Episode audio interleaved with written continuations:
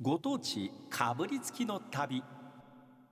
さあ全国を旅しながら美味しいものをご紹介していこうというご当地かぶりつきの旅ですはい。今日は3月3日沖縄さんですよね、ちらし寿司を食べたりそれからその横にお吸い物というのがこれ添えられる場合が多かったりしますそのお吸い物の中に入っている具はというとハマグリああ、これはもうごちそうですいやよ、ね。ごちそうですよまあ貝の中ではハマグリが一番高いでしょうこれ美味しいですもん。あーあのハマグリから出る出汁っていうのはちょっとたまらないものがありますね。あーほんまそうですね。あーいや貝から出てくる出汁っていうのはどれもいいんですけれども、うんハマグリは品があるはい。味に品があ るわかります。違いますよね。もう大いにそう思います。最近ラーメン屋さんなんかでもハマグリから出したスープでってんいんんうそういうお店もああったりするるんですが、りますねまあ、そういうお店は確実にお値段は高いですね。うんラーメン一杯1000円超えてくる場合が多かったりするんですが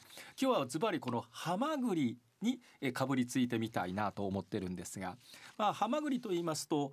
桑名っていう三重県にあるところの地名が思い浮かぶ方が多いんじゃないかなとその手は桑名の焼きハマグリっていう言葉がありますこれね、私聞いたことがなくて。ななかったですかなかったんですよ。あそうですかこれよく言うんですがねなんかこうなんか騙されかけた時に「うんおっとその手は桑名の焼きハマグリ」っ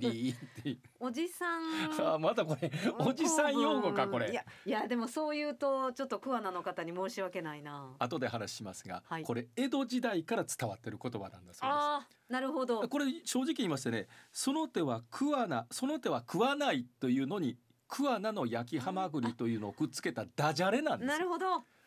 江戸時代の人もこのダジャレを言うたぐらい桑名ではこのハマグリというのは有名でありますよっていうことなんですよ。その時代からもうすでに。はい、そうなんです。へえ。桑名というのはどの辺にあるかと言いますと三重県もはっきり言いますね名古屋に近いところうんうんのうん三重県に位置しているところなんです。でみあの桑名は、えー、と近鉄とそれから JR と駅があるんです。うんえー近鉄 JR ともに名古屋に向かってすぐ発車したところで日本の大きな川を渡るんです長良川と木曽川といううん本当に広い川を2つ渡って次の駅が近鉄の場合は長島という駅ですあ長島スパーランドは知ってますかスパーランドのとこはいええー長島温泉もありますが、えー次の駅がこの長島という駅なんです、でその今言いましたように長良川と木曽川という大きな川を2つ越えていあ。くと、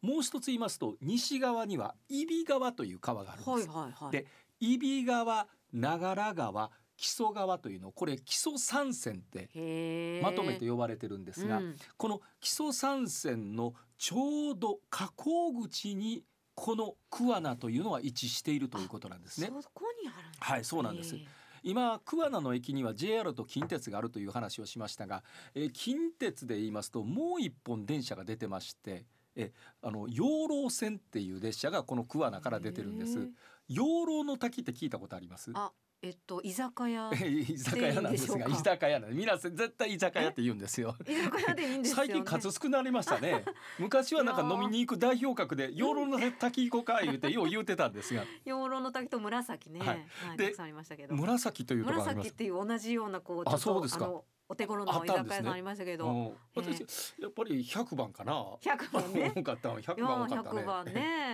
え何の話居してん酒のこ屋れの話。 えっとね、えーさっき言いましたように養老の滝へ行く、はいえー養老線というのがあって、え終点はね伊比っていうところなんですがあの私と一緒に番組やっている石原純子さんのふるさと池田町という近くまでこの列車は行ってるんですが、うん養老の滝というのが実際にこの養老という駅があって、えーそこへからちょっと歩いたら養老の滝に行けるんです高さ30メーターぐらいのへええ立派な。立派な滝ですよ。ねえええーその昔ちょっと逸話があってはあのちょっとすいませんこれは確かじゃないか分かりませんが、うんなんかねあのおじいちゃんを一生懸命こう助けてやっていこうという中で、えーその若者があ一生懸命働くんだけれども、うんなかなかうまくいかなくって、うん最終的にはその滝が滝の水がお酒になってそれで大儲けしておじいさんを助けたみたい なでこれ養老の滝だからそこにお酒が出てくるわけですよ。あそういうことか。えだからあの養老の居滝酒屋の養老の滝につながっていくんです。へえ。えただし今言ったことは全部正解かどうか分かりませんが私の頭の中にある、えー覚えてる範囲内で話をしたんですけれども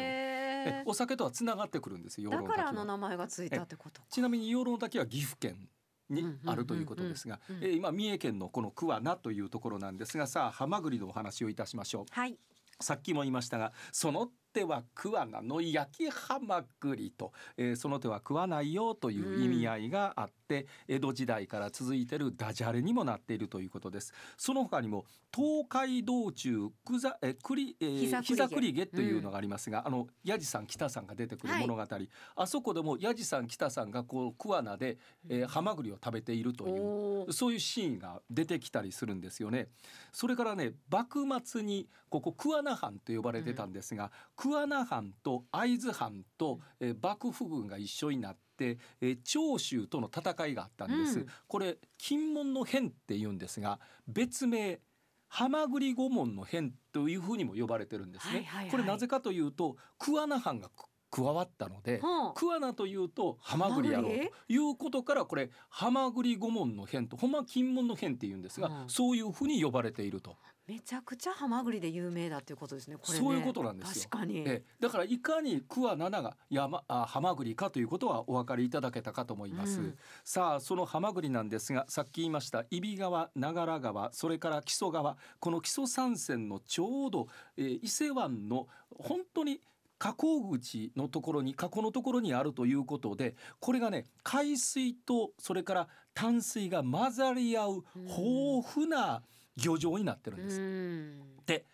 この桑名のハマグリはふっくらしてるとあーもうふっ頭の中想像するふっでしょあのふっくらしたあのあれねハマグリね。ええで、えーやはりこの栄養素いっぱいのところでしかもねここまああのハマグリには3種類あるらしああるらしくっくらて、えーあのハマグリ日本のうん在来種のハマグリはいハマグリと、それから外洋性のうん朝鮮ハマグリというのと、もう一つ今度は外来種になるんですが外来種のシナハマグリというこの3種類があるんですが桑名で取れるのはまさにこのハマグリ地ハマグリと、へー呼ばれるもんですえー海の流れもさほど強くないんで、うんでプランクトンがたくさん栄養豊富にいていなるるほどとなるほどいうこともあってええええ外洋性のハマグリに比べて殻が薄いんですって。ほうで身がねぷっくりしてるんですって。へーもうこれがで食べるとね柔らかいんですってなるほどはでこれがあの桑名のハマグリの特徴であるだとからまあ高級なんでしょうねいや高級です桑も名うのハマ1グ個リなはんぼするぐらい、うわあええものすごいお値段しますからねハマグリも3センチ以下のものはとっても全部また海に戻すというようなことをやっていらっしゃるのはうん昭和40年代には2,000トンから3,000トン取れてたんですが、平成7年の話なんですが、えーこの年には0.8トン1000トンいかなかったってことかいや1000トンどころか0.8 0.8トントンええだから800キロええ昔は2000トンから3000トン取れたのが800キロしか取れないとそれ守らないとってなりますよね、だから漁協と県とそれから市が一体となってうんえなんとかできないかというようなことをやってまして資源を守るために漁は週3回1人、え1日あたりのもう漁獲量も制限しながらだから高いんですようん取れないから。なるほどね、でハマグリを食べさせてくれるお店は桑名には何軒かあります。うんでしかも割と高級なお店があります。えー、やどういうお料理で召し上がるんでしょうね鍋です。えーハマグリ鍋です。あ焼きハマグリとあかじゃ当なく然て焼きハマグリもあります。焼きハマグリにそれからお鍋です。お鍋は美味しいでしょさっき原田さんおっしゃったそのお出汁がねそういうことなんです。あのハマグリから出るこの出汁が、なんとも言えない貝の魅力あるあのお出汁がさーっとこう鍋全体に広がっていって。貝を食べた後のそのお出汁がたまらんやろうなと、ねえすいません私食べたことがないん でこの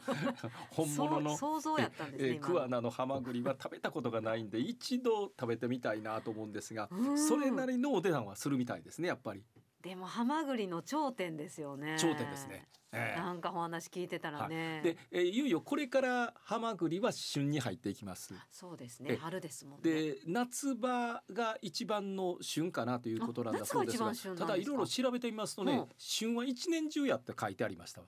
へえ。だからあんまりりこう旬にこだわらなくても食べることができんのかなと、ええーまあ貝の旬というとやっぱり初夏初夏になりはますからね、いうんえーえーそれぐらいに一回よかったら桑名に行ってみたいないとうん思っております。